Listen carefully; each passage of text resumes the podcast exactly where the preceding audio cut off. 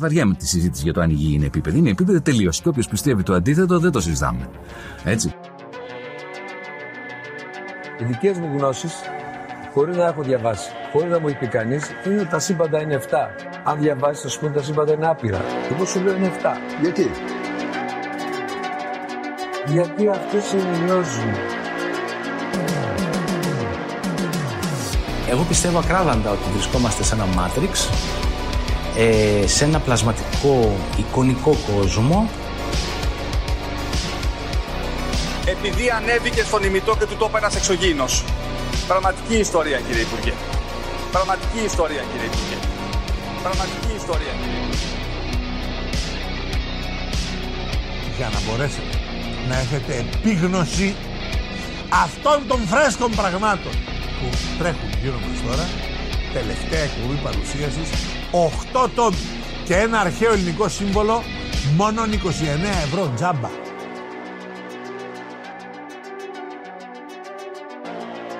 Φίλες και φίλοι, καλησπέρα. Και καλώς ήρθατε σε ακόμα ένα επεισόδιο του Conspiracy Club. Είμαι ο Γιώργος και όπως πάντα μαζί μου ο Δήμος. Δήμο, Γεια σου Γιώργο, γεια σας φίλες και φίλοι ακροατές και ακροάτριες. Ε, άλλο ένα καλοκαιρινό επεισοδιάκι, μοναδικό από τη λέση των συνωμοσιών. Γιώργο, πώς είσαι, τι κάνεις εσύ που είσαι εκεί στα προπήρια του τουρισμού; Δήμο είναι φοβερό. Πιστεύω τα πάμε πολύ καλά.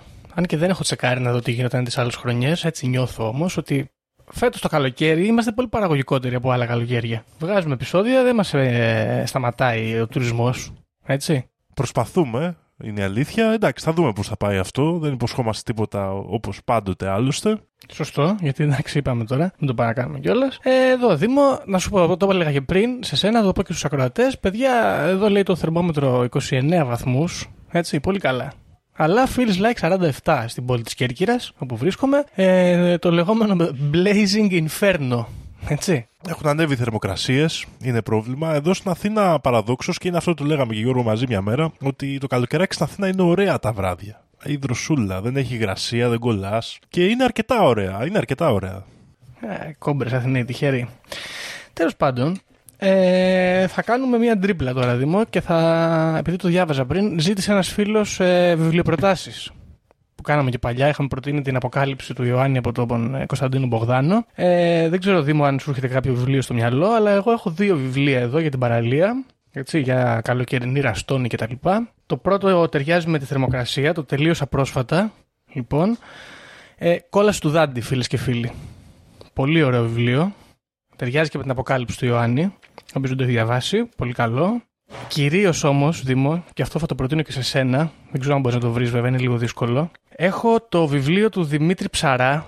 Τον ξέρεις τον κύριο; Τώρα να σου πω την αλήθεια, δεν ε, μου λέει κάτι. Ναι, ούτε εγώ το ξέρω. Λοιπόν, το βιβλίο αυτό είναι από εκδόσεις. Εκδόσεις ε, εφημερίδα των συντακτών, τέλος πάντων, αλλά είμαι σίγουρος ότι θα υπάρχει και κάπου αλλού. Ε, και ονομάζεται Ο φάκελος του Κώστα Λαλιώτη στην ασφάλεια του Παπαδόπουλου, του Ιωαννίδη και του Καραμανλή 1968-1980.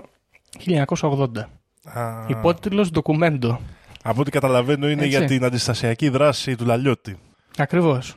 Του συντρόφου Λαλιώτη. Ε, δεν θα διαβάσω τώρα το πίσω σημείωμα. Γενικά πολύ ενδιαφέρον βιβλίο για όλους τους συντρόφους εκεί έξω του σοσιαλισμού. Ε, το έχω στη λίστα μου. Δεν το έχω τελειώσει. Το δουλεύω. Έχει και φωτογραφίες εδώ με το Λαλιώτη. Ε, έμπαινα. Πολύ Τολμηρός. καλό, πολύ καλό Γιώργο. Και α, τώρα άμα μπορούμε και να το σαρώσουμε αυτό το βιβλίο, πιστεύω μπορούμε να το χορηγήσουμε και σαν ντοκουμέντο σε όποιον θέλει να το διαβάσει. Ναι. Αλλά είναι πολλή δουλειά, οπότε δεν ε, την απαιτώ από σένα. Μπορεί καμιά φορά να έρθει και εγώ στην Κέρκυρα να το κάνω. Εντάξει. για να το μοιραστούμε, γιατί δεν, δεν ξέρει. Αυτά δεν υπάρχουν. Είναι κοιμήλια παιδιά βιβλία αυτά. Δεν. Χιμήλια. Αυτό. μπράβο. Κυνηγημένα. Να λέμε κάποιες αλήθειες. Κυνηγημένα. Έτσι. Λοιπόν, τώρα, Δήμο. Ε, νέα της εβδομάδας έχουμε. Εγώ έχω πραγματάκια. Δύο για την ακρίβεια. Για πάμε. Αρχικά δεν ξέρω, ε, Γιώργο, δεν το άφησα πριν και δεν ρώτησα και σένα. Έχω ρωτήσει πολλούς ανθρώπους σήμερα. Δεν ξέρω, νιώθεις σήμερα λίγο περίεργα; Σήμερα και αν νιώθω λίγο περίεργα. Ε, δεν είναι σαν σήμερα να έπαιξε κάτι άσχημο; Έπαιξε κάτι άσχημο. και δεν ξέρω. έπαιξε όντως, γιατί παιδιά ξαναπήρε μπροστά ο επιταχυντή ηλεκτρονίων στο ΣΕΡΝ σήμερα, που γράφουμε Να τα εμείς μας. 5 Ιουλίου του 2022. Μετά από κάποια χρόνια που μας αφήσανε ήσυχους, ποιος ξέρει τι άλλο πείραμα Μμμ. γίνεται εκεί πέρα. Όπου έχουν γίνει κάποιες τροποποίησεις από ό,τι είχαμε πει και παλιότερα. Ακριβώς. Σήμερα ξεκίνησε λοιπόν κανονικά η λειτουργία. Ήδη δήλωσαν ότι βρήκαν καινούργια σωματίδια κλπ. Και αναμένεται περισσότερα. Θα έχουμε πιο εμπεριστατωμένη Μάλιστα. άποψη σε επόμενα επεισόδια. Αλλά αν νιώθετε περίεργα, τώρα μάθατε το λόγο. Αυτό είναι. Αυτό είναι. Μάλιστα. Εντάξει. Ε, τι να πω, Δήμο Σέρν. Έτσι, τους ξέρουμε. Ωραία. Λοιπόν, έχει και δεύτερο. Ε, έχω ένα, αλλά συνδέεται και λίγο με το θέμα, οπότε θα το πω. Οπότε να το αργότερα. αφήσουμε Ναι, τελευταίο. ναι, ναι. Ωραία, εγώ έχω δύο. Το ένα είναι που μου πονάει στην ψυχούλα μου και το άλλο είναι ψιλοκονспίραση, δεν ξέρω. Είναι λίγο mainstream βέβαια. Λοιπόν, ε, όπως και παλαιότερα είχαμε πει για μεγάλους καλλιτέχνες που τους λάβανε και τους τρέχανε τους ανθρώπους, ποιος ήταν ρε Δήμο αυτός που πήγαινε στις χαρτοπαιχτικές λέσχες και τον ε, πιάσανε μέσα στον κορονοϊό; Θυμάσαι; Ήταν ο Θέμης, ο Θέμης Αδαμαντίδης. Ο Θέμης Αδαμαντίδης λοιπόν έχει πάλι προβλήματα γιατί λέει τον ξυλοφόρτωσε, για- μάλλον όχι, ξυλοφόρτωσε αυτός στη γυναίκα του και του έκανε μήνυση και του τρέχανε το χριστιανό. Αλλά και συγγνώμη που βρίζω, πήρε τον Κούγια. Έτσι, γι' αυτό είναι φοβερό. Και ο Κούγιας χειρίζεται ότι ο Θέμης Αδαμαντίδης στρώει. Και επειδή εγώ το Θέμη Αδαμαντίδη το συμπαθώ τραγουδιστικά, κοίτα που έχω καταντήσει δήμα να πιστεύω τον Κούγια έτσι, ας πούμε, τώρα εκ πρώτης. Ε, Ναι, ναι. δηλαδή, εντάξει. Ε, υπάρχει πρόβλημα. Κοιτάξτε, τώρα ο Θέμης Αδαμαντίδης που και εμένα μου αρέσουν τα τραγούδια του πολύ, πονάνε όσοι αγαπάνε για τους παλιούς. Μπράβο. Λοιπόν, ε, είναι τέτοιο. Είναι χαρτάκια, ρε παιδί μου, είναι τζογαδούρος. Περνάει δύσκολα. Είναι τέτοιο. Και εγώ διάβαζα τώρα ότι λέει, είχε πάει λέει, στη Λέσχη με τη γυναίκα του και την είχε αφήσει στα μάξι απ' έξω. Να περιμένει. Ναι. Και εκεί έγινε η διένεξη. Λέει ότι όταν βγήκε αυτός, λογικά τα έχει χάσει τα πάντα. Αλλά αυτό τι φας τώρα, για, για ποιο λόγο μπορεί να, να πας εσύ με έναν άνθρωπο. Να... Μήπως ξέρω εγώ τη είχε πει κάτι του τύπου, ξέρεις αυτά που λένε οι εθισμένοι, ότι θα Πάει πάω μια να παίξω δουλίτσα. για λίγο και έλα και εσύ να με ελέγχεις. Μια πάσα θα παίξω. Μια πάσα μόνο, δεν παίζω άλλο και θα είσαι και εσύ απ' έξω να με μαζέψεις. Μήπως έγινε. Ναι, εκεί ναι. καμιά- κανένα σκηνικό. Μπορεί. Πάντως, μάλλον δεν πήγε πολύ καλά αυτό με κάποιο τρόπο. Τέλος πάντων, ε, ελπίζουμε να τελειώσει καλά αυτό και για το Θέμη και για τη γυναίκα του. Ε, τώρα, το άλλο ζήτημα, Δήμο, είναι πιο κονспίραση και θέλω να μου πεις τη γνώμη σου, ας πούμε. Αν και, τι να μου πεις κι εσύ. Μαλακίες γενικότερα. Έγινε σκάνδαλο Νοβάρτης, εντάξει. Δεν ξέρω αν έχεις παρακολουθήσει την ιστορία. Ναι, έχω παρακολουθήσει σε κάποιο βαθμό. Ωραία, φέρνετε, γίνεται όλο αυτό το πράγμα εκεί με την Οβάρτη και τα λοιπά, μίζες και τα σχετικά, πολύ ωραία πονηρά πράγματα ελληνικά. Και έρχεται έγγραφο από την Αμερική, λοιπόν, το μεταφράζουμε εδώ στα ελληνικά, αλλά στη μετάφραση χάνεται το όνομα του Λοβέρδου, αυτού του προδότη του σοσιαλισμού. Ο οποίος παίζει με δύο, είναι διπρόσωπο, πάει και στη Νέα Δημοκρατία, πάει και στο Πασό. Κάνει τέτοια κόλπα. Λοιπόν, τον διαγράφουν αυτόν από εκεί πέρα και μέσα σε όλα αυτά διαρρέεται ένα βράδυ Δήμο μου ότι είναι σκευωρία και παραπέμπεται και ο δικαστής, ξέρω εγώ και ο εισαγγελέας και ένας πρόεδρος και ένας υπουργός δικαιοσύνης του ΣΥΡΙΖΑ. Ε, γιατί έχουν κάνει παράβαση καθήκοντος και όλα αυτά είναι ψέματα για την Νοβάρτης. Και μετά από 8 ώρες το πρωί βγαίνει η είδηση ότι τελικά δεν παραπέμπονται και δεν υπάρχει σκευωρία Νοβάρτης και βγαίνει μέχρι και ο Άδωνο Γεωργιάδης, αυτός ο πολυμήχανος πολιτικός μας, και λέει ότι τελικά δεν υπάρχει σκάνδαλο Νοβάρτης και κακώ τους λιδωρούσαμε όλους αυτούς. Και λέω εγώ τώρα, Ο οποίος κατά πώ φαίνεται συμμετέχει και στο σκάνδαλο, έτσι. Άρα είναι ο τελευταίος που θα έπρεπε να μιλάει. ναι, τέλος πάντων. Ε, δεν κρίνω, εγώ δεν ξέρω. Δημάσιο τώρα, θα με κανένα μήνυση κι εμείς. Το ερώτημα είναι, μήπως αυτό είναι μια συνωμοσία για να χαντακώσουν τους πολύ ισχυρούς και ε, ικανούς δημοσιογράφους τους Sky. Κατάλαβες, τους διαρρέουν χαρτάκια με ψεύτικες ειδήσεις κάποιοι κακεντρεχεί για να βγάζουν ε, τέτοια νέα εσφαλμένα. Αυτό σκέφτομαι. Α, λες να την πατήσανε έτσι. Μήπως, Μπορεί. μήπως είναι δάκτυλος, ξέρω εγώ, βαξεβάνι, κάτι τέτοιο. Ναι, ναι. Μπήκανε μέσα και του είπαν εμείς από το, από το γραφείο του Πρωθυπουργού, πείτε αυτή την είδηση. Είμαστε κύκλοι του Πρωθυπουργού που έχει γίνει στην Ελλάδα. Είναι πολύ ωραίο αυτό αυτό. με τους κύκλους. κύκλοι. Ναι. Και έγινε εκεί social hacking, ας πούμε. Social Social- engineering, social παιδιά. hacking. Μάλλον. Πιθανόν. Την πατήσανε εκεί στο Ναι, Sky. ναι. Τέλος πάντων. Ε, κουράγιο και στο Sky. Θα υπάρξουν καλύτερες μέρες. Ε, τώρα, το νέο της εβδομάδας που ταιριάζει και με το θέμα μας. Για πάμε. Λοιπόν, ε, σκηνικά και έχει γίνει στη Βουλγαρία, παιδιά. Ω, που μπήκε ένα αεροπλάνο από την Ουγγαρία, μικρό, έτσι ιδιωτικό, το οποίο είχε κλειστές όλες τις επικοινωνίες, δεν μίλησε σε κανέναν. μπράβο. Πάρκαρες σε ένα ιδιωτικό αεροδρόμιο και δεν βρίσκουν πουθενά το πλήρωμα. Και τους ψάχνουν. Αυτό το αεροπλάνο μπήκε και πολύ χαμηλά κιόλας και πετούσε σε χαμηλή ταχύτητα, πολύ χαμηλά στις πόλεις. Το είδε πολλοί κόσμος. δεν επικοινώνησε με κανένα πύργο ελέγχου. Οι Βούλγαροι λόγω και της επικινδυνότητας, ξέρεις, επειδή πετούσε χαμηλά, δεν το αναχέτησαν. Αλλά πήγαν εκεί πέρα, το βρήκαν εγκαταλειμμένο, χωρίς πιλότο, με τη μηχανή του ζεστή. Τι παίχτηκε εδώ πολύ ύποπτο. Ψάχνουν να δούνε τι γίνεται. Και έχουμε κάποια ας πούμε άποψη που κυκλοφορεί. Δεν υπάρχει κάποια άποψη. Οι τελευταίες πληροφορίες λένε γι' αυτό. Έχει ξεκινήσει έρευνα. Είναι στη Βάρνα, νομίζω, κοντά εκεί που πάρκαρε το αεροπλάνο, στην Ανατολική Βουλγαρία. Ποιος ξέρει; Και ψάχνει κοντά. Και διαβάζοντας αυτήν την ιστορία που γενικά με τα αεροπλάνα, παιδιά, είναι ωραία τα κόλπα, τα μυστήρια. Μμμ. Δεν ξέρω αν σας αρέσουν και εσάς. Ήθελα να μιλήσουμε σήμερα, Γιώργο, για μία από τις πιο διάσημες αεροπειρατείες που έχουν συμβεί ποτέ. Τι λες ρε Δήμο. Να μιλήσουμε δηλαδή για τον κύριο Νταν Κούπερ. Μπράβο. Γενναίος. Εντάξει, είναι ένα. Εντάξει, κοίτα να δεις. Η αλήθεια είναι ότι το σκεφτόμουν και από μέρες. Έχουμε παίξει πολύ φιλοσοφία τελευταία, οπότε λέω να ρίξουμε και ένα θεματάκι πιο μυστήριο, πιο ιστορία. Δεν έχει πολύ φιλοσοφία, είναι πιο απλοϊκό. Βέβαια, πάλι δυστυχώς Αμερική, Εντάξει, να κάνεις. αλλά για να δούμε. Μμ. Είναι ωραίο θέμα. Μια παραμονή έτσι της ε, μέρας των ευχαριστιών, νομίζω πέμπτη είναι, ε, Ε, είναι μία η σι... μέρα των ευχαριστιών. Δεν ξέρω. Θα σε γελάσω. Νομίζω είναι η τέταρτη πέμπτη του Νοεμβρίου, κάτι τέτοιο. Οκ. Τέλος πάντων, εκεί οι Αμερικάνοι με τα παγανιστικά τους, ας πούμε. Και η μέρα των ευχαριστιών, λοιπόν, στις 24 Νοεμβρίου του 1971, ένας άνθρωπος μεσήλικας, με ωραίο κουστούμάκι μαύρο, με άσπρο καμισάκι, γραβατούλα μαύρη, Σε- καλοντημένος, Την πυριαντίνη σχετικά. του στο μαλλί. Μμμ. με το μαλλί του έτσι χωρίστρα στο πλάι και γυαλισμένο. Και με ένα μαύρο χαρτοφύλακα πάει στο αεροδρόμιο του Portland, έτσι στο Oregon, και κλείνει ως Dan Cooper. Τότε δεν, ήταν, και δεν υπήρχαν και έλεγχοι πολύ. Μμ. Ήταν χαλαρά τα πράγματα, σαν να πηγαίνεις στα κτέλ σήμερα ήταν. κλείνει ένα εισιτήριο εκεί πέρα για την πτήση 305 για ένα μισάωρο ταξίδι στο Σιάτλ, βόρεια. Λοιπόν, 24 Νοεμβρίου κοντά; 1971 είναι σωστά; Ναι, ναι, Α, ναι. τότε καπνίζαμε στα αεροπλάνα, ρε, man. Τι να λέμε. Ναι, κανονικά τα πάντα. Μμ. Μπαίνει μέσα ο άνθρωπος στη θέση 18C συγκεκριμένα. Βέβαια, υπάρχει και εκεί κάποια τσακωμός για τις πληροφορίες αυτές. Δεν ξέρω κατά πόσο έχει σημασία. Παραγγέλνει και ένα μπέρμπον με σόδα Ωραίος. και κάθεται. Ωραία. Εντάξει. Μμ. Ξεκινάει η, η πτήση 305, ψιλοάδιο το αεροδρόμιο, γιατί εκεί, όπως καταλαβαίνετε, είναι μια διαδρομή που την κάνεις και πολύ εύκολα με το αυτοκίνητο. Τότε ήταν και φτηνές οι βενζίνες, Αμερική του 70, λίγοι την επιλέγανε. Φεύγουν λοιπόν στις ε, 3 παρά το μεσημέρι και λίγο μετά την απογείωση, ο κύριος Νταν Κούπερ δίνει ένα σημείωμα σε μια αεροσυνοδό ονόματι Florence Σάφνερ.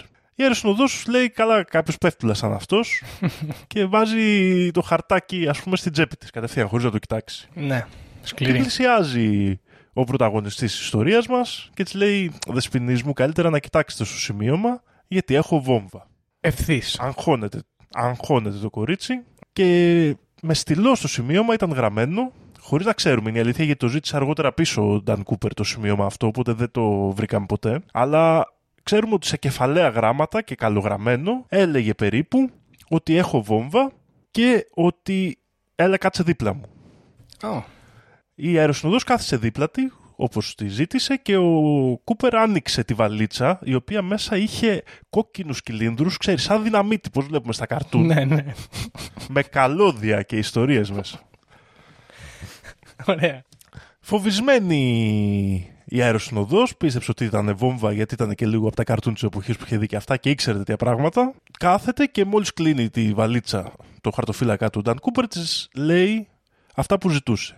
200.000 δολάρια, 4 αλεξίπτωτα και ένα μηχάνημα, έτσι, ένα βιτιοφόρο ε, κυροζίνης, δεν ξέρω τι καύσιμο ακριβώς έπαιρνε το αεροπλάνο, για να ανεφοδιαστούν στο Σιάτλ. Okay. Εντάξει, δηλαδή αυτός ζήτησε να πάμε στο Σιάτλ, να μου έχετε εκεί 200 χιλιάρικα και 4 αλεξίπτωτα, να έχετε και καύσιμο να βάλω στο αεροπλάνο και αυτό εγώ ζητάω. Okay. Ε, τότε ήμασταν και σε μια εποχή ξέρεις, που η αεροπειρατεία είχε μόλις ξεκινήσει και ήταν ε, πολλές μάλιστα αεροπειρατείες εκείνης της εποχής ήταν από κουβανούς ή ανθρώπους που ήθελαν να πάνε στην Κούβα και εκεί δεν τους εξέδιδαν κιόλας γιατί δεν είχαν σχέσεις, ας πούμε, Ε, ναι. Ήταν ταμένες με, σχέσεις. την, με τη ΣΥΠΑ και είχαν γίνει αρκετές αεροπειρατείες στην αλήθεια εκείνη την εποχή. Οπότε η, η τακτική εκείνης της εποχής ήταν να τα δίνουν αυτά που ζητούσαν οι αεροπειρατές. Μμ. Έτσι έγινε και εδώ. Οπότε η αεροσυνοδός ενημέρωσε τους πιλότους, αυτοί μίλησαν με τους πύργους ελέγχους κλπ. Και αποφασίστηκε να του δοθούν ε, αυτά που είχε ζητήσει. Ναι, εντάξει. Σε όλη αυτή τη φάση, η συμπεριφορά του Νταν Κούπερ περιγράφεται από όλους τους μάρτυρες σαν πάρα πολύ χαλαρή. Ήταν εκεί, άραζε, έπινε τον μπέρμπον του. Νομίζω παρήγγειλε και δεύτερο αργότερα. Ψύχρεμος. Και κάπνιζε αβέρτα. Ωραία. Κάτι ράλεϊ τσιγάρα, δεν τα, δεν τα έχω ξανακούσει. Ράλεϊ. Ναι. Δηλαδή σκέψου βρήκανε ε, 9 γούπες σε μισή ώρα. Μα, να εντάξει, σκληρός. Έτσι, το, το, φου, το φούντωνε. Πιστεύω το βγάζε εκεί το άγχος του για να κρατάει αυτό το σκληρό και χαλαρό προφίλ. Με τα πολλά στους επιβάτες δεν ανακοινώθηκε ότι γίνεται αεροπειρατεία. Τους είπαν ότι υπάρχει μια, έτσι, ένα λίγο πρόβλημα και όντως κατεβήκανε όλοι στο Σιάτλ. Όλο το, όλο το κοινό που ήταν εκεί και οι περισσότεροι από τους αεροσυνοδούς πλην μίας και το πλήρωμα, ξέρεις, του αεροπλάνου για να το πετάξεις Ναι, ναι. αρχίζουν να ανεφοδιάζουν το αεροπλάνο για να κατευθυνθούν, όπως δήλωσε ο ίδιος ο Νταν Κούπερ, στο Νέο Μεξικό. Οκ. Εκεί, ήθε- εκεί ήθελε να πάει. Αρχίζουν να το ανεφοδιάζουν, του δίνουν και τα αλεξίπτωτα, τα οποία ήταν στρατιωτικά και δεν του άρεσαν. Οπότε ζήτησε αλεξίπτωτα, ε, τα οποία ήταν πιο ερασιτεχνικά και του φέραν από μια σχολή εκμάθησης, ας πούμε, να πετάς αεροπλάνα κλπ. Οκ. Του φέρανε και τα λεφτά σε 20, σε 20 δόλαρα. Εννοείται τα βγάλαν όλα φωτογραφίες πριν τα πάνε κλπ. Γιατί είχαν και χρόνο, ξέρεις, κάποια 20 λεπτό μισάωρο μέχρι να τα φέρουν. Ναι, ναι. Οπότε τα φωτογραφίσανε κιόλας να έχουν τους κωδικούς. Ωραία. Του δίνουν και τα λεφτά. Πλήρωσε και τα ποτά του ο Νταν Κούπερ. Το οποίο είναι αρκετά παράδοξο, αν το Εντάξει, σκεφτείς. 200 χιλιάρικα θα έπαιρνε και αυτός δεν είναι τσίπης. ναι, δεν ήταν, δηλαδή τα χάρηκε. Ωραία. Αγχώθηκε και σε κάποιο σημείο εκεί γιατί καθυστερούσαν λίγο με τους ανεφοδιασμούς και αυτά. Οπότε τον σταμάτησε τον ανεφοδιασμό λίγο πιο νωρίς Α, και συζητούσε με τους πιλότους άμα φτάνει. ε, για δεύτερο ανεφοδιασμό κάπου στο Ρένο, στην Νεβάδα, στη Βόρεια Νεβάδα, λίγο, δηλαδή κανένα δύο πολιτείες πιο κάτω. Ναι. Γιατί το παράδοξο όλης της ιστορίας είναι ότι εκτός του ότι φαινόταν γνώστης της περιοχής, εκεί της περιοχής δηλαδή του Όρεγκον και της Ουάσιγκτον, ε, φαινόταν και γνώστης των αεροπλάνων. Μμ. Δηλαδή ψηλιάστηκε αμέσως για το χρόνο του ανεφοδιασμού που έπαιρνε το αεροπλάνο και όπως θα δούμε παρακάτω σχεδίασε και με τους πιλότους με πολύ συγκεκριμένο τρόπο το ταξίδι του υποτιθέμενα προς το Νέο Μεξικό. Μμ. Οκ. Βγήκε ο κόσμος, του δώσαν τα λεφτά, έγινε ο ανεφοδιασμός κλπ. Γύρω στις, γύρω στις 8 το, το βράδυ ξεκινάνε για το ταξίδι. Ο Κούπερ ήταν πάρα πολύ συγκεκριμένος στον τρόπο που ήθελε να πετάξει το αεροπλάνο. Και αυτό έδειξε ότι είχε πολύ καλή γνώση του συγκεκριμένου αεροπλάνου που ήταν ένα Boeing 727. Συνηθισμένο αεροπλάνο δεν ήταν αυτό εκείνης της εποχής; Ναι, εκ- εκείνη την εποχή ήταν ε, από, καινούριο σχετικά, αλλά ήταν ένα αεροπλάνο το οποίο πέρα από τη χρήση του έτσι σαν επιβατικό είχε χρησιμοποιηθεί και για ρίψεις ε, εφοδίων και λοιπά στον πόλεμο του Βιετνάμ. ΟΚ, από στρατιωτικού Οπότε- δηλαδή. Είχε γίνει η στρατιωτική χρήση του. Ήταν ένα αεροπλάνο που είχε τις ικανότητες Ναι. να γίνει αυτό. Ενημερώθηκε λοιπόν ο Κούπερ από τους πιλότους για το ταξίδι ότι γενικά το αεροπλάνο μπορούσε να πάει με τα καύσιμά του περίπου μέχρι χίλια μίλια.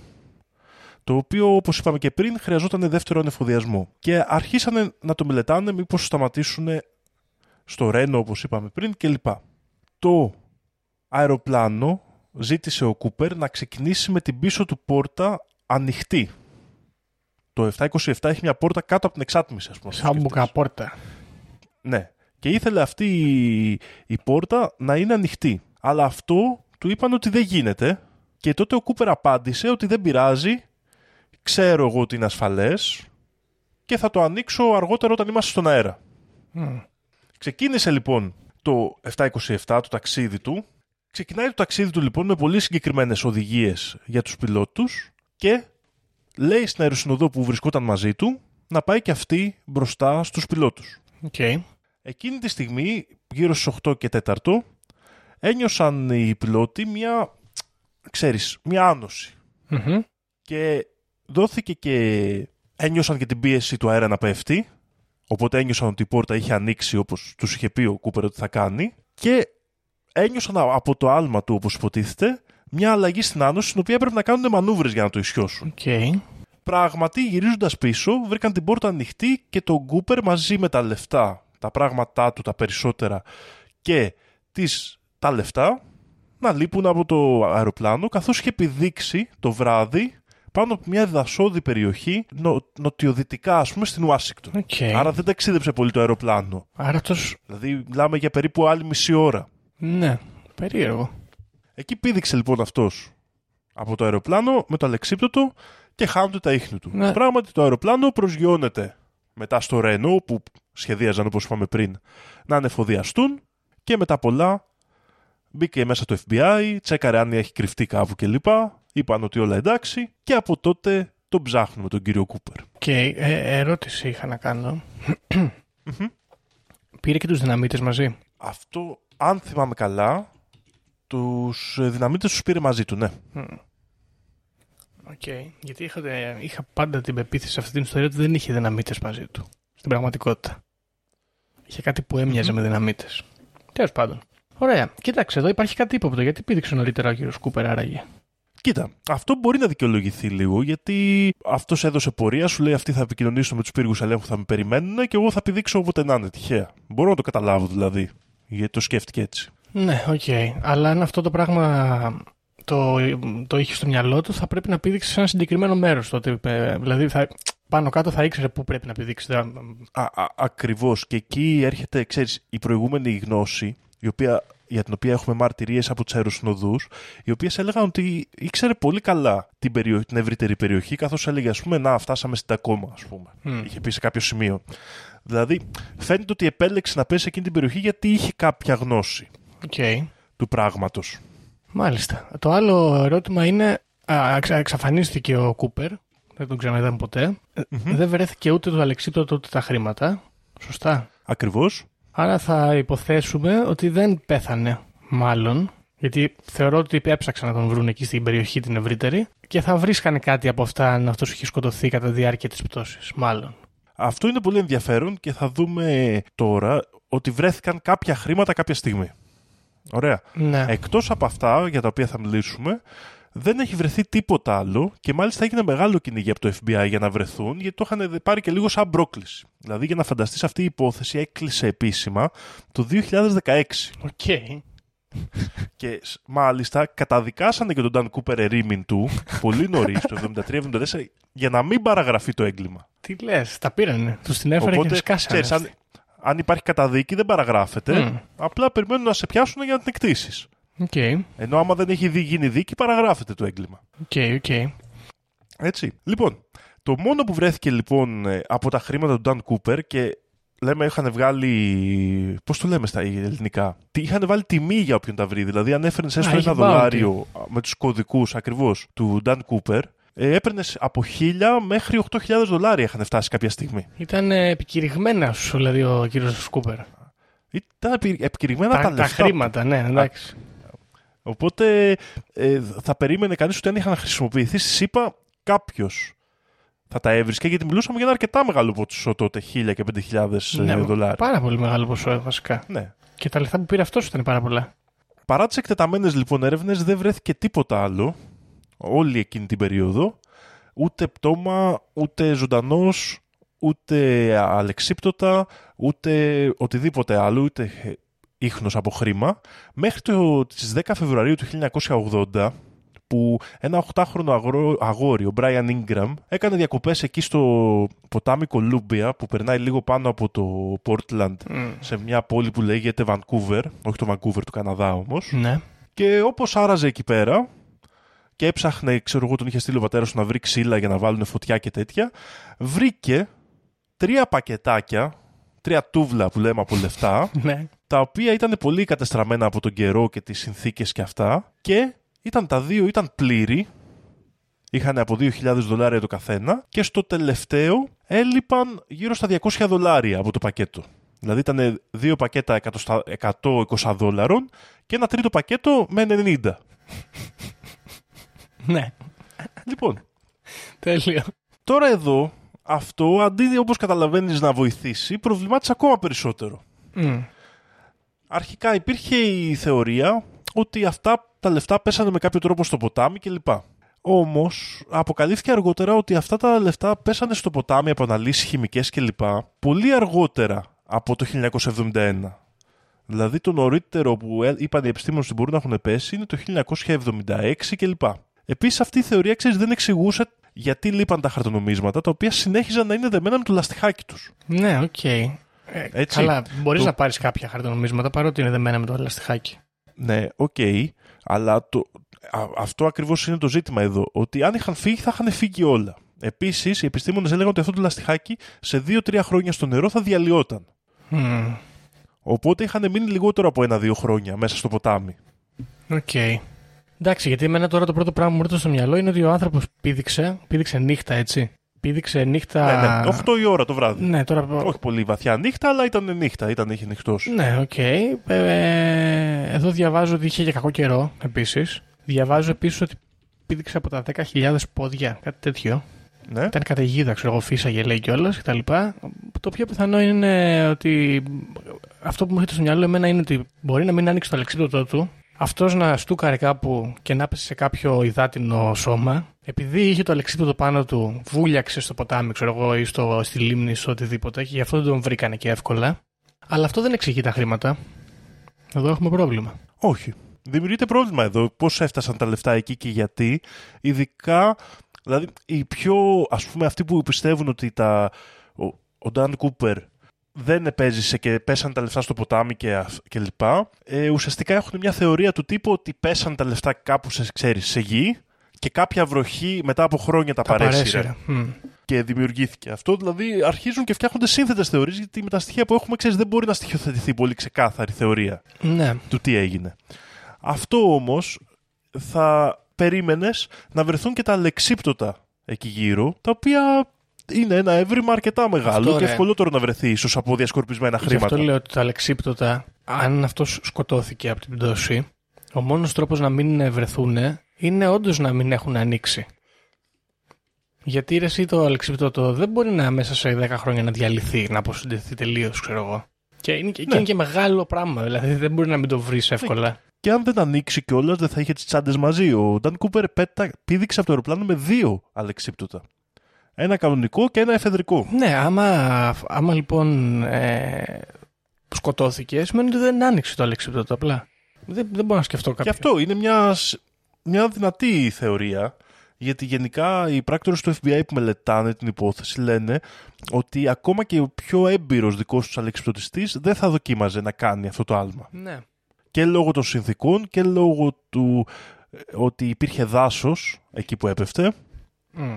Και διάφορα άλλα τέτοια ζητήματα. Ναι, γενικά δεν βολεύει να πέσει σε δάσο. Ε, τώρα κοίταξε. Το σίγουρο για μένα είναι ότι ο Νταν Κούπερ δεν είχε στρατιωτικό παρελθόν. Τουλάχιστον, ξέρεις, επαγγελματικό. Διότι για να ζητάει τα άλλα αλεξίπτωτα και όχι τα στρατιωτικά, τα πιο ερασιτεχνικά, μάλλον δεν ήξερε να τα χειριστεί. Σκέφτομαι. Κοίτα να δεις. Υπάρχει και μια άλλη θεωρία, που σωστό είναι αυτό που λες και το έχουν χρησιμοποιήσει σαν στοιχείο και το FBI αυτό.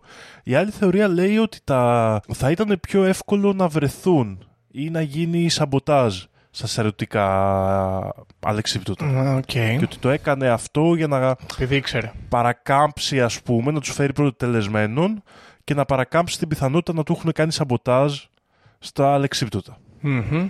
Εντάξει, Εντάξει, αυτό βγάζει νόημα. Τώρα, ε, σου λέω ότι οι θεωρίες έχουν ε, υποθεί για το ζήτημα, γιατί η αλήθεια είναι ότι κανείς δεν ξέρει στην πραγματικότητα. Ε, αυτό που ξέρουμε σίγουρα είναι ότι ο Κούπερ, όπως είπαμε και πριν, είχε τουλάχιστον προγραμματίσει καλά το σχέδιό του και είχε και γνώση του συγκεκριμένου αεροσκάφους. Αρχικά ήταν πάρα πολύ προσεκτικός με το που προσγειώθηκε στο Σιάτλ το αεροπλάνο, έκλεισε όλα τα παράθυρα για να αποφύγει την επίθεση από ελεύθερους σκοπευτές και επίσης ως προς το αεροσκάφος ζήτησε συγκεκριμένες δυνατότητες που λίγοι άνθρωποι ήξεραν ότι έχει. Συγκεκριμένα ζήτησε να πετάξει το αεροπλάνο στην ελάχιστη ταχύτητα και στο χαμηλότερο ύψος που θα μπορούσε χωρίς να δημιουργηθούν προβλήματα. Για να μην μπορεί να το ρίξουν Με εύκολα. 185 χιλιόμετρα την ώρα και σε 3, σε 3.000 μέτρα υψόμετρο, 10.000 πόδια η ώρα. Ε, θεωρητικά περίπου παρόμοια λογική με αυτή με τη Βουλγαρία εδώ πέρα, ίσως. Ακριβώς, ακριβώς. Επίσης ήξερε ότι για να γίνει αυτό έπρεπε η γωνία των φτερών να είναι 15 μοίρες και η καμπίνα να μείνει ασυμπίεστη. Οκ. Εντάξει, πράγματα που δείχνουν ότι είχε τουλάχιστον κάποια σχετικότητα ή είχε κάνει έρευνα πάνω στο θέμα. Επίσης η πόρτα η πίσω από την οποία δεν έμπαινε το κοινό, αυτά, από αυτή από την οποία πήδηξε, δεν ήταν ε, κοινό μυστικό Ότι υπάρχει. σε- ότι υπάρχει και ήταν αυτό το χαρακτηριστικό που επέτρεπε να πηδήξει από αυτό το αεροπλάνο με αλεξίπτωτο. Οκ. Κοίταξε τώρα εδώ πέρα δημιουργείται μια άλλη ιδέα που λέει ότι ο Κούπερ μπορεί να ήταν υπάλληλος αεροδρομίου. Ναι, Ή ξέρω Ή εγώ υπάλληλος αυτό- σε εταιρεία που κατασκευάζει αεροπλάνα. ακριβώς. Επειδή συγκεκριμένα το FBI παρατήρησε κιόλας ότι δε- δεν είχε γνώσεις αλεξιπτωτιστή. Και πώς το παρατήρησε αυτό, αρχικά επέλεξε από τα τέσσερα αλεξίπτωτα που του δώσανε ως εφεδρικό ένα που ήταν ε, τζούφιο, ας το πούμε. Οκ. Και ξαναραμμένο, το οποίο το είχαν βάλει επίτηδες μέσα. Μμ. σε αυτά τα τέσσερα. Δηλαδή δεν απέφυγε και τελείως στην περίπτωση του Σαμποτάζ, ναι. του σαμποτάζ. Είχαν βρει ένα εκπαιδευτικό το οποίο δεν άνοιγε και ήταν ξαναραμμένο για να φαίνεται κλειστό. Το οποίο από ό,τι λένε οι ίδιοι ένας έμπειρος θα το καταλάβαινε ότι δεν είναι καλό αλεξίπτωτο. Βέβαια το κανονικό του ήταν καλό. Οκ. Έτσι. Από αυτό συμπέρανε το FBI ότι πιθανότατα δεν ήταν έμπειρος αλεξιπτωτιστής και γι' αυτό θεωρεί ότι ήταν και πολύ λίγες οι πιθανότητες του να πηδήξει έξω με έναν αέρα 77 μέτρων το δευτερόλεπτο και μια θερμοκρασία μείον 9 βαθμών Κελσίου, χωρίς κράνος, με μια καπαρτίνα και με όλα αυτά τα πράγματα στα χέρια του, το Νοέμβριο σε μια πολύ βόρεια πολιτεία της Αμερικής, θεώρησαν ότι είναι πολύ δύσκολο ακόμα και να ανοίξει το αλεξίπτωτό του σε αυτό το σημείο. Ναι. Άρα η θεωρία του FBI είναι ότι αυτός ο άνθρωπος δεν έζησε. Είναι πολύ απίθανο να έζησε. Ότι δεν είχε πολύ καλές... Δεν είχε γνώσεις, ναι. Και σκοτώθηκε. Οκ. Μμ. Μμ. Έχω μια άποψη Δήμο εδώ πέρα, πονηρή. Και ψάχνω εδώ να δω καμία εικόνα που να με επιβεβαιώνει. Μήπως ο Κούπερ δεν πήδηξε ποτέ από το αεροπλάνο. Αυτό είναι μια θεωρία, αλλά η πραγματικότητα είναι ότι στο Ρένο όταν ε, προσγειώθηκε το αεροπλάνο, το FBI μπήκε και έκανε εξονυχιστικό έλεγχο. Ε, δεν μπήκε κατευθείαν γιατί περίμεναν πρώτα λίγο χρόνο να μπουν, ε, ξέρεις, για τη βόμβα, να δουν μήπως την έχει αφήσει μέσα. Οπότε στην αρχή μπήκαν προσεκτικά Ναι, για να και δουν τι ότι είναι ψάχνανε. καθαρό. και η έρευνα ολοκλη... μπήκε με full κόσμο, με όλο το, ας πούμε, τον κόσμο που είχε έρθει εκεί πέρα, αφού σιγουρεύτηκαν ότι δεν υπάρχει βόμβα στο πλήρωμα. Τώρα θα μπορούσε να είναι μια περίπτωση όμως. Με κάποιο τρόπο Ψάχνω να βρω καμία εικόνα, αν μπορεί από την καμπίνα, να έχει κρυφτεί κάπου που να μην το ξέρω εγώ, ψάξανε. Αλλά δεν βρίσκω κάποια ξέρεις, αρχιτεκτονική απεικόνηση του Boeing 727 που να, μου το, να με βοηθάει πολύ σε αυτό.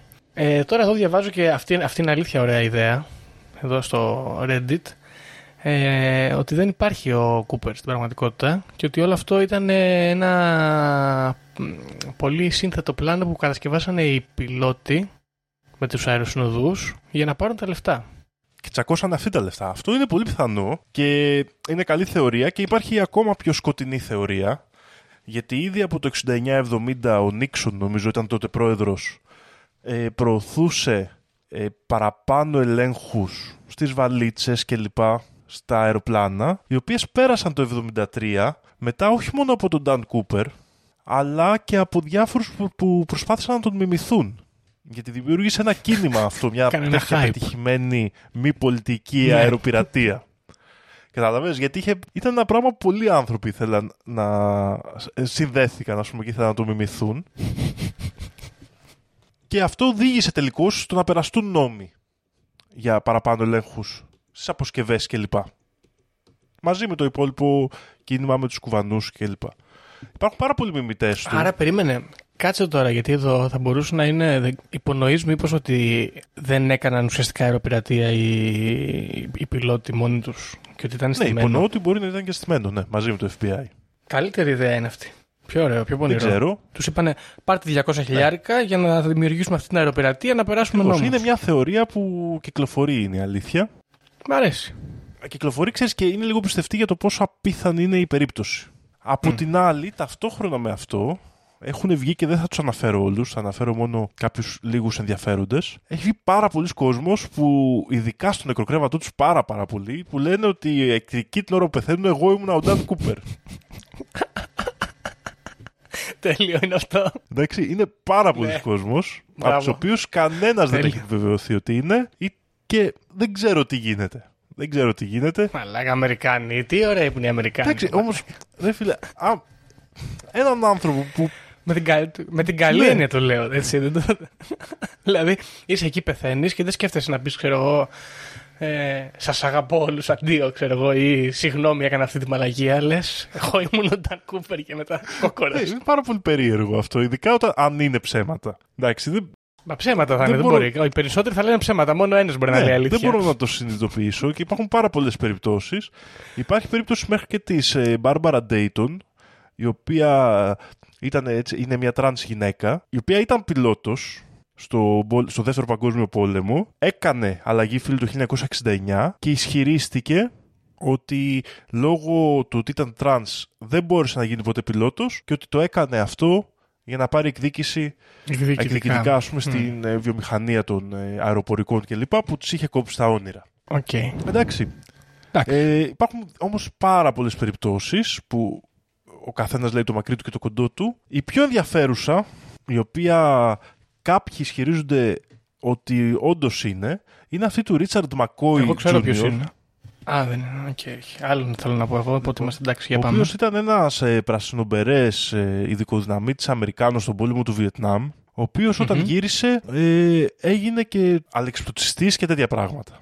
Ο Οκ. Μακόι το 72 έκανε και αυτός αεροπειρατεία στο, πάλι σε Boeing 727, πάλι επιτυχημένη και ε, όμως μετά την προσγείωση, μετά την πτώση του με το αλεξίπτωτο τον πιάσανε. Και Μμμ. προ- στη, στο κυνήγι του επάνω τον σκοτώσανε οι πράκτορες του FBI. Όχι, συγ- συγγνώμη, Οκ. λάθος. Λάθος, παιδιά, μην σας λέω τέτοια. Τον πιάσανε, τον βάλανε φυλακή για 45 χρόνια, απέδρασε από τη φυλακή και τότε, τρεις μήνες μετά, αυτό τον ψάχνανε σαν ε, δραπέτη, τον σκοτώσανε. Ωραία. Οπότε υπάρχει η άποψη ότι αυτός ήταν. Υπάρχει άποψη ότι αυτός είχε κάνει και την πρώτη αεροπειρατεία. Βέβαια, να πούμε εδώ Ναι. ότι η αντίθετη άποψη λέει ότι αυτός ήταν πολύ πιο τσαπατσούλης στην πρακτική του. Δηλαδή, ενώ στην περίπτωση Dan Cooper δεν βρέθηκαν καθόλου στοιχεία σχεδόν. Δεν έμεινε τίποτα πίσω, ούτε δαχτυλικά αποτυπώματα, ούτε DNA. Σκέψου, βρήκανε κάποια στοιχεία στη γραβάτα του μόνο που έβγαλε για να πηδήξει. Δηλαδή, α- από τα λίγα πράγματα που έμειναν πίσω Ναι. ήταν η γραβάτα του, τα αποτσίγαρα και αυτά. Οκ. Και δεν μπόρεσαν να βρουν κανένα στοιχείο σε κανένα από αυτά τα πράγματα. Βρέθηκαν λίγα DNA στη γραβάτα, τα οποία ήταν από διάφορους ανθρώπους. Δεν μπόρεσαν να βγάλουν άκρη με βάση αυτό. Από την άλλη, ο Μακόι μοιάζει με τις περιγραφές και το σωματότυπο και το στυλ. Το οποίο φαίνεται να είναι και αρκετά αξιόπιστο γιατί όλοι οι μάρτυρες έδωσαν παρόμοια περιγραφή. Να σου πω, έχουμε μήπως άποψη για το τι ηλικία περίπου έχει ο Νταν Κούπερ; Ήταν υποτίθεται ηλικίας 40 με 45 ετών, χωρίς να το γνωρίζουμε, αλλά από την περιγραφή. Πω, Γιατί εγώ έχω, μάλλον έχω λύσει το, το μυστήριο Δήμα. Το έχουμε ξαναναφέρει, βέβαια. Ενδιαφέροντα άλλα λίγα στοιχεία τελευταία είναι ότι μία αεροσυνοδός τον ρώτησε αν έχει πρόβλημα με την αεροπορική εταιρεία της συγκεκριμένης πτήσης και αυτός είπε δεν Μμμ. έχω βεντέτα με την αεροπορική εταιρεία, απλά έχω μια βεντέτα. Απλά έχω μια I βεντέτα. don't have a grudge against your airline miss, I just have a grudge. Have a grudge, τέλειος. Κάτσε γιατί αυτό πρέπει να το σημειώσω, να θυμάμαι να το λέω κι εγώ. Ήταν πάρα πολύ καλή έτσι η ατάκα. Και επίσης στη γραβάτα του, από τα λίγα στοιχεία αυτά όπως είπαμε που βρέθηκαν, βρέθηκαν κάποια περίεργα μέταλλα, σπάνια όπως τιτάνιο και λοιπά, που εκείνη την εποχή ήταν αρκετά σπάνια. Οπότε έγινε μια, ένα προφίλ ότι αυτός ο άνθρωπος βρισκ- δούλευε σε κάποιο βιομηχανικό περιβάλλον, έτσι, είτε κατασκευής αεροπλάνων και τέτοια πράγματα. Οκ. Μάλιστα. λοιπόν, Δήμο, ξέρεις ποιος είναι ο Νταν Κούπερ; Ποιος είναι Γιώργο, το ξέρω, αλλά πες μου. Απλά ψάχνω να δω τώρα αν κολλάει αυτό ηλικιακά έτσι πάνω κάτω. Νομίζω ότι δεν υπάρχει πρόβλημα. Λοιπόν, φίλες και φίλοι ακροατές, τόσο, τόση ώρα, πόση ώρα, αρκετή, ψάχνουμε να βρούμε ποιος είναι ο Νταν Κούπερ, αν, αν υπάρχει ο Νταν Κούπερ. Παιδιά, ο Νταν Κούπερ υπάρχει και είναι παραγωγός στο Hollywood τώρα πια. Έτσι. Διότι κατά 90% δεν θα σου πω παραπάνω, δεν το παίξω έξυπνος. Ο Νταν Κούπερ είναι ο Τόμι Γουιζό, Δήμο. Ακριβώς. Έτσι. Λοιπόν, το έχουμε ξαναναφέρει αυτό σε κάποιο πολύ πολύ παλιό επεισόδιο. Παίζει να είναι ο Τζον Τίτορ το επεισόδιο Ναι, δεν αυτό. θυμάμαι κι εγώ ποιο είναι. Παίζει να είναι επεισόδιο 5, ξέρω, κάτι τέτοιο. Λοιπόν, γιατί εδώ διαβάζω κιόλας. Με καταρχάς έχουμε κάποια στοιχεία. Ωραία. Πρώτα απ' όλα εμφανίζεται ένας τύπος που δεν ξέρουμε ποιος είναι. Παίρνει πάρα πολλά λεφτά. Αφού τον τοποθετούν και σε μια ηλικία η οποία είναι πιο generic γενικότερα. Γιατί αν είσαι 40-50 μπορεί να είσαι και λίγο πιο 30 και λίγο πιο 60. Αναλόγως. Επίσης, να προσθέσουμε εδώ για το Γουαϊζό ότι έχει κάνει μεγάλη προσπάθεια να αποκρύψει την πραγματική του ηλικία. Ναι, ακριβώς. Ο Χουαϊζό λέει ότι είναι πολύ νεότερος από ό,τι είναι, από ό,τι μοιάζει τουλάχιστον τέλος πάντων, πιο σωστά να πούμε. Διαβάζω εδώ επίσης ότι και ο Νταν Κούπερ είχε περίεργη, περίεργο τρόπο τέλος πάντων με τον οποίο μιλούσε. Βάζει λίγο περίεργα τις λέξεις κτλ. Χρησιμοποιούσε περίεργες λέξεις και τα σχετικά. Όπως και όλοι θα γνωρίζουμε, ο Τόμι Γουαϊζό μιλάει λίγο σαν να είναι, ξέρω εγώ, ξένος. Θα μπορούσε κιόλας ο, ο Dan Cooper slash Tommy Wiseau να έχει υιοθετήσει κιόλας μια προφορά έτσι, για να μην περνάει για Πολωνός ας πούμε που λένε ότι είναι. Θα, Εξαφανίζεται. Πιθανότατα, ναι. Εξαφανίζεται ο Dan Cooper και μετά από λίγο καιρό κιόλας. Γιατί αν, αν θυμάμαι καλά, δεν είμαι και 100% σίγουρος, γύρω στο, στα, στα μέσα του 80 ψηλό, κάνει τα πρώτα του βήματα στο Hollywood ο Wiseau με τρομερή επιτυχία. Και άρχισε να κάνει μαθήματα υποκριτικής και τέτοια Ναι. εκείνη την περίοδο. αρχι- Με Τέλειο ένα, 80 σκασμό, αρχές 90. με ένα σκασμό λεφτά από το πουθενά, έτσι. Δηλαδή, τύπου, ε, είναι ο Νταν Κούπερ, είναι κάποιος γκάγκστερ από την Ανατολική Ευρώπη που έφυγε. Και με μια ιστορία για τα λεφτά πολύ της πλάκας. Ότι και καλά στην αρχή αγόραζε 5 τζιν από ένα μαγαζί και μετά τα πουλούσε πιο ακριβά και στο τέλος αγόρασε μια αποθήκη σε δύο χρόνια Ναι. και έκανε χοντρεμπόριο τζιν, ας πούμε. Ναι, ναι, ναι. Το αμερικάνικο όνειρο. Επίσης, και το άλλο που έχει πολύ ενδιαφέρον είναι ότι η εμφάνιση του Τόμι Γουαϊζό θα έλεγε κανείς ότι συνάδει αισθητικά με το καλλιτεχνικό του έργο, αλλά εγώ θα έλεγα ότι αν ήθελα να μην μοιάζω με τον προηγούμενό μου εαυτό, κάπως έτσι θα γινόμουν. Σαν τον Τόμι Γουαϊζό. Σωστό και αυτό. Με τέτοια μούτρα δεν πρόκειται κανείς να σκεφτεί κάτι άλλο που του θυμίζει. Κατάλαβε. Σωστό. Πολύ πιθανό. Λοιπόν. Οπότε ο Τόμι, μάλλον είναι ο Νταν Κούπερ, το οποίο είναι καλό είναι, γιατί. είναι πολύ πιθανό. Είναι πολύ πιθανό. Ε, επέζησε πρώτα απ' όλα, το οποίο είναι κάτι που θέλουμε όλοι, πιστεύω. Και επενδύθηκαν και τα λεφτά σε ε, ένα έργο κορυφαίο ή το χειρότερο όλων των εποχών, ακραίο σίγουρα. Ναι, όπως ο- και να το πάρει κανείς. Όπω το λένε, ο πολίτης ε, Κέιν των κακών ταινιών, έτσι χαρακτηρίζεται το, Ακριβώς, το δωμάτιο. ακριβώς. Ε, ο, έτσι, ο, ο μεγαλύτερος συμνητής του James Dean, Μμ. σαν, σαν καλλιτέχνης, γενικά πολλά πράγματα. Αν δεν έχετε δει το The Room, μπορούμε, μπορούμε και εμείς σαν Conspiracy Club να οργανώσουμε μια προβολή του The Room. Μια- Γιώργο. μια δεν ξέρω προβολή. αν μας ενδιαφέρει κάποια στιγμή. Ναι, υπέρ. Κοίτα, Είναι επίσης. πάρα πολύ καλό έργο. Θα σου πω, αν είναι ο Τόμι Γουαϊζό ο Νταν Κούπερ, είναι πάρα πολύ ωραίο γιατί σημαίνει ότι κάποιος τύπος οργάνωσε μια πολύ ε, εξειζητημένη αεροπειρατεία για να γυρίσει ταινίες. Ή μάλλον όχι για να γυρίσει ταινίες, για να τα καταφέρει στο Hollywood. Όλα για την τέχνη. Όλα για την τέχνη, ακριβώς. Μια ιστορία σαν τους Σιλβέστερ Σταλόνι, αλλά καλύτερη. Ναι, και επίσης εδώ θα πούμε, αν μας ακούει ο συνάδελφος podcaster Ρένος ε, Χαρλαμπίδη, ε, Ρένο αντί για no budget story μπορούσε να έχεις κάνει μια αεροπειρατεία. Χάθηκε μια ευκαιρία πάλι. Ναι. Τέλο πάντων. Λοιπόν, Γιώργο, εγώ θα επιστρέψω λίγο στους μιμητές Μμ. του Κούπερ και θέλω να πω είναι μια πάρα πολύ ωραία ιστορία γιατί το 1980 ε, ο Glenn Tripp προσπάθησε να μιμηθεί και αυτός το Κούπερ και έκανε μια αεροπειρατεία πήρε το Orient Flight 608 στο Seattle πάλι και αυτός ζήτησε 600.000 δολάρια δύο αλεξίπτωτα και τη δολοφονία του αφεντικού του όμως Ταξικό αγώνας, έτσι, όχι αστεία. Όμως δεν, δεν τα είχε υπολογίσει καλά, καθώς μια πονηρή αεροσυνοδός του έριξε Valium μες στο ποτό του. Χωρίς να το πάρει χαμπάρι. Έπινε και αυτό τον Οπότε- μπέρμπον με τη σόδα και το τη φέρανε. Ναι. Οπότε μετά από 10 ώρες, ας πούμε, συνομιλιών κλπ. Αυτός μείωσε τις απαιτήσεις του σε τρία cheeseburger. και, ένα, Τέλειο. και ένα όχημα για να διαφύγει όταν προσγειωθεί στο αεροπλάνο. Δυστυχώς, μόλις έφτασε στο αεροπλάνο, ε, τον συνέλαβαν, τον βάλανε για λίγο φυλακή, ξαναβγήκε. Μμμ, Ωραία. Δεν παράτησε το όνειρο. Ωραίος. Ξαναέκανε αεροπειρατεία στην ίδια πτήση μετά από τρία χρόνια το 1983 και ζήτησε να τον πάνε στο Αφγανιστάν. Δυστυχώς όμως του την Μέτρια. κάνανε εκεί και προσγειώθηκε το αεροπλάνο στο Portland και τον σκότωσαν πράκτορες του FBI. Τον σκότωσαν. Δυστυχώς, ναι, Ρε παιδιά, ναι, δυστυχώς. εντάξει, ας πούμε. ε, Τρία cheeseburger ήθελε ο άνθρωπος και να πάει στο Αφγανιστάν. Δηλαδή, είναι άγριοι Αμερικάνοι, δεν αστείευονται. Ναι, Τέλος ναι. Και σαν αποτέλεσμα όλων αυτών των σκηνικών τέλος πάντων, χωρίς να μειώνουμε καθόλου και το, το θέμα με τους κουβανούς κλπ.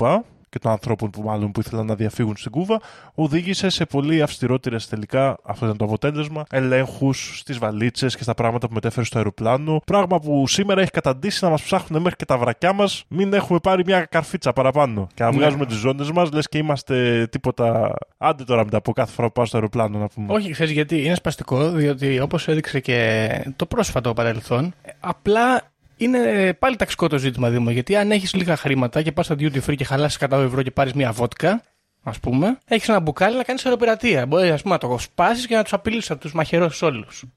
Αρκεί να το πάρεις από τα duty free, αλλά πρέπει να έχεις 100 ευρουλάκια, ας πούμε, να σπαταλήσεις. Εντάξει, δεν είναι τίποτα. Τέλος πάντων. Ωραία. Αυτή λοιπόν είναι η ιστορία του Dan Cooper λίγο πολύ. Τελευταίο που έχω να πω μόνο είναι ότι έχει μείνει στην ιστορία ως DB Cooper. Ε, παρότι ο ίδιος έκλεισε το εισιτήριό του με το όνομα Dan Cooper και δεν χρησιμοποίησε ποτέ το άλλο όνομα. Γιατί, Γιατί ο πρώτος ύποπτος για το FBI ήταν ένας άντρας από την περιοχή του Portland, ο οποίος ονομαζόταν Dan με όνομα που ξεκινούσε από B. Cooper. OK. Και στη μανία του κάποιος δημοσιογράφος να γράψει για την ιστορία, είχε και αυτή την πληροφορία και τα έμπλεξε και καθιερώθηκε να μιλάμε για αυτόν έτσι. Του έμεινε το όνομα. Αλλά τελικά αυτός ο άνθρωπος δεν είχε καμία σχέση Οκ. και όπως βλέπουμε μέχρι και σήμερα δεν έχει εξακριβωθεί ούτε καν αν υπήρξε όντως ο Dan Cooper.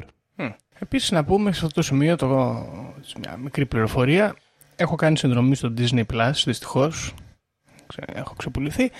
Και παρατηρούσα Δήμο μου, μου ότι έχει πάρα πολλά Marvel.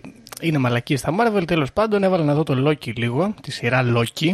Και σε ένα επεισόδιο, τρίτο επεισόδιο, ε, εμφανίζεται ο, ο Loki σε ένα αεροπλάνο, δίνει ένα σημείωμα στην αεροσυνοδό και τα σχετικά η αεροσυνοδός νομίζει ότι την πέφτει, στην πέφτει. Τελικά πηδάει από το αεροπλάνο με τα λεφτά και τα σχετικά, έχει κάνει τα αεροπειρατεία. Οπότε βλέπουμε ότι είχε και pop επιρροές η ιστορία Ε, μας. πάρα πολύ.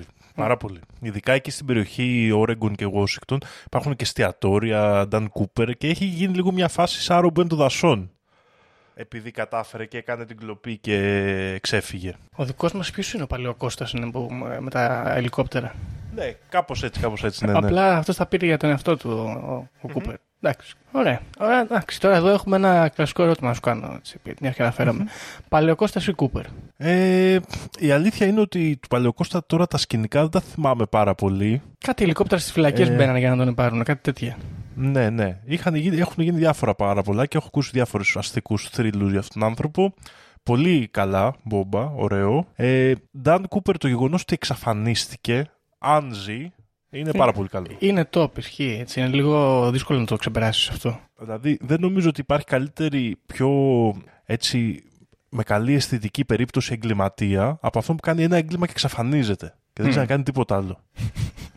Έτσι, Ναι, δηλαδή εντάξει. αυτός τώρα πήρε τα 200 χιλιάρικα, σκέφτομαι πήρε ένα σπίτι και μετά έγινε, ξέρω εγώ, υδραυλικός. Υδραυλικός. Κάτι τέτοιο. Λοιπόν, Σε αυτά παίρνει λίγους πόντους παραπάνω. Τι πιστεύεις εσύ, Γιώργο, ποια ιστορία σε πείθει περισσότερο; κοίτα, δεν πείθομαι με τον ε, βατραχάνθρωπο καθόλου. Γιατί, εντάξει, ξέρω εγώ, ένας τύπος που έκανε αεροπειρατείες και για κάποιο λόγο τον αποφασίσαμε ότι είναι ο Νταν Κούπερ. Όχι. Απλά. Απλά όχι. Ε, τώρα, τι μπορεί να έχει συμβεί. Με πείθει το γεγονός ότι δεν ανοίξανε τα. α, ότι αυτός ήταν υπάλληλος του αεροδρομίου ή ξέρω εγώ της Boeing, ας πούμε, ήξερε από το αεροπλάνο και τα σχετικά, δεν είχε ιδέα από ε, αλεξιπτωτιστικές καταστάσεις. Βούτυξε από το αεροπλάνο και σκοτώθηκε. Τον πήρε το ρέμα και βρίσκεται στον πάτο κάποιας λίμνης αυτός και τα χρήματα. Και δεν ξέρω τώρα, το, τα, το πακετάκι με τα λεφτά που βρέθηκε αργότερα, όπως και σε άλλες συνωμοσίες, έχω αποφασίσει ότι θα το, θα το εξηγώ με έναν πολύ συγκεκριμένο τρόπο. Φυτεμένα στοιχεία, φίλες και φίλοι, από το FBI. Φυτεμένα στοιχεία για να μπλέξουν την κατάσταση. Δεν ξέρω, κάτι ύποπτο ίσως συμβαίνει εδώ και θέλουν να μπλέξουν την κατάσταση. Λοιπόν, αυτή είναι μία περίπτωση που με πείθει και η άλλη περίπτωση είναι για αισθητικούς λόγους κυρίως. I want to believe δηλαδή, ότι είναι όντως ο Τόμι Γουαϊζό και ήθελε όντως να πάει να κάνει σουαρέ με τους ηθοποιούς. Οπότε έκανε μια αεροπειρατεία υιοθέτησε αυτή την περίεργη περσόνα για να αποκοπεί τελείως από το παρελθόν του και τώρα έχει φτιάξει το The Room. Ναι, ναι, θα μπορούσε. Δεν είναι, είναι καλή ιδέα αυτή. Εγώ, το Tommy Wiseau νομίζω είναι η καλύτερη ιδέα αυτού του επεισοδίου. Από την άλλη, εγώ να σου πω την αλήθεια δεν κατάληξα πουθενά. Είναι περίεργα τα πράγματα. Οι αναφορές λένε ότι το FBI τον κυνήγησε αυτόν τον άνθρωπο πάρα πολύ, αλλά δεν μπορεί να βγει και από το μυαλό μου ταυτόχρονα ότι αυτό ξέρεις μπορεί να είναι και ένα psyop που λέμε. Μμ. Ένα, μια κατάσταση έτσι για δημιουργία ταραχής και λοιπά, να σταματήσουμε να ασχολούμαστε και με το Βιετνάμ και με αυτά. Πιο, πιο κονσπίραση οπτική έχει. Ναι, ναι, ναι. Μμ. Με, ποιο- δεν είναι ότι τη δέχομαι 100% αλλά την ακούω. Καλή ιδέα είναι και αυτή, όντως. Εντάξει, την παρέλειψα. Καλή ιδέα είναι.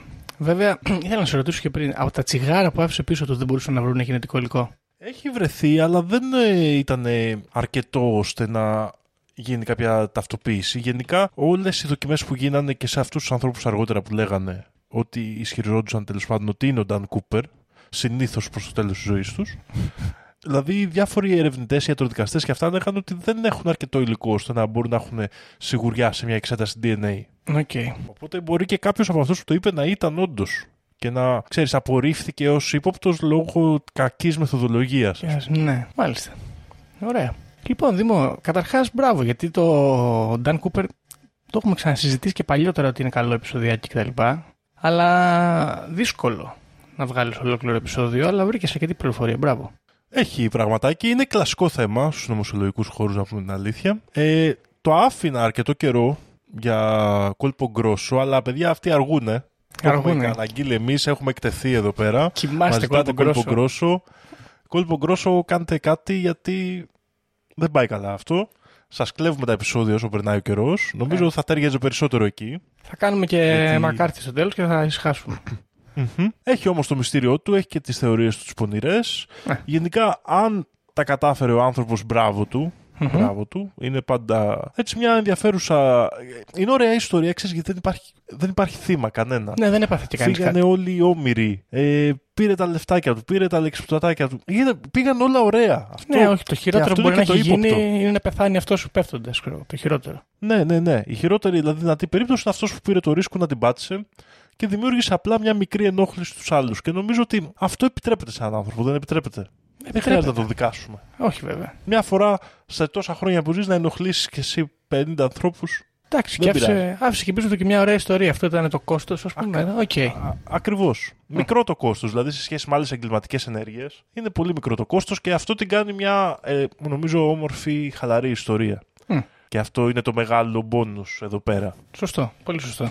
Λοιπόν, τώρα, φίλες και φίλοι, ακροατές και ακροάτριες, εάν κάποιος από τους συγγενείς σας σας έχει πει ότι είναι ο Νταν Κούπερ, γιατί έχουμε και πολλούς Έλληνες στην Αμερική, δεν ξέρεις ποτέ, να μας στείλετε μήνυμα να μας το πείτε. Ωραία. Και εγώ τουλάχιστον από τη δική μου τη μεριά υπόσχομαι ότι δεν θα το αναφέρω παρά έξω. Δεν ξέρω εσύ Δήμο. Όχι, Απλά- και εγώ το ίδιο. Απλά θέλω να ξέρω. Νομίζω με αυτά θα σας αφήσουμε. Έχουμε κάτι άλλο; Όχι. Αυτό, άμα έχετε και οποιαδήποτε άλλη πληροφορία, κάτι που ακούσατε και σας γεννήθηκε μέσα σας και βίζω, δεν το είπαμε. Σε Ναι. αυτή την έρευνα, αυτή η έρευνα συνεχίζεται, δεν έχει τελειώσει. Όπως Αυτό. καταλαβαίνετε, είναι ανοιχτή. Είναι ongoing τα πράγματα, οπότε ναι, αν έχετε κάποια πληροφορία να μας το πείτε. Και με αυτά θα σας αφήσουμε και θα τα πούμε την επόμενη εβδομάδα στο επόμενο επεισόδιο. Γεια χαρά. Βαριάμε τη συζήτηση για το αν η γη είναι επίπεδη. Είναι επίπεδη τελείως. Και όποιος πιστεύει το αντίθετο δεν το συζητάμε. Έτσι.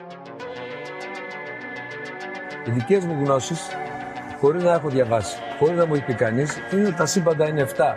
Αν διαβάσεις, θα σου πούνε τα σύμπαντα είναι άπειρα. Εγώ σου λέω είναι 7. Γιατί; Γιατί αυτό συνειδητοποιούν. Εγώ πιστεύω ακράδαντα ότι βρισκόμαστε σε ένα Matrix, ε, σε ένα πλασματικό εικονικό κόσμο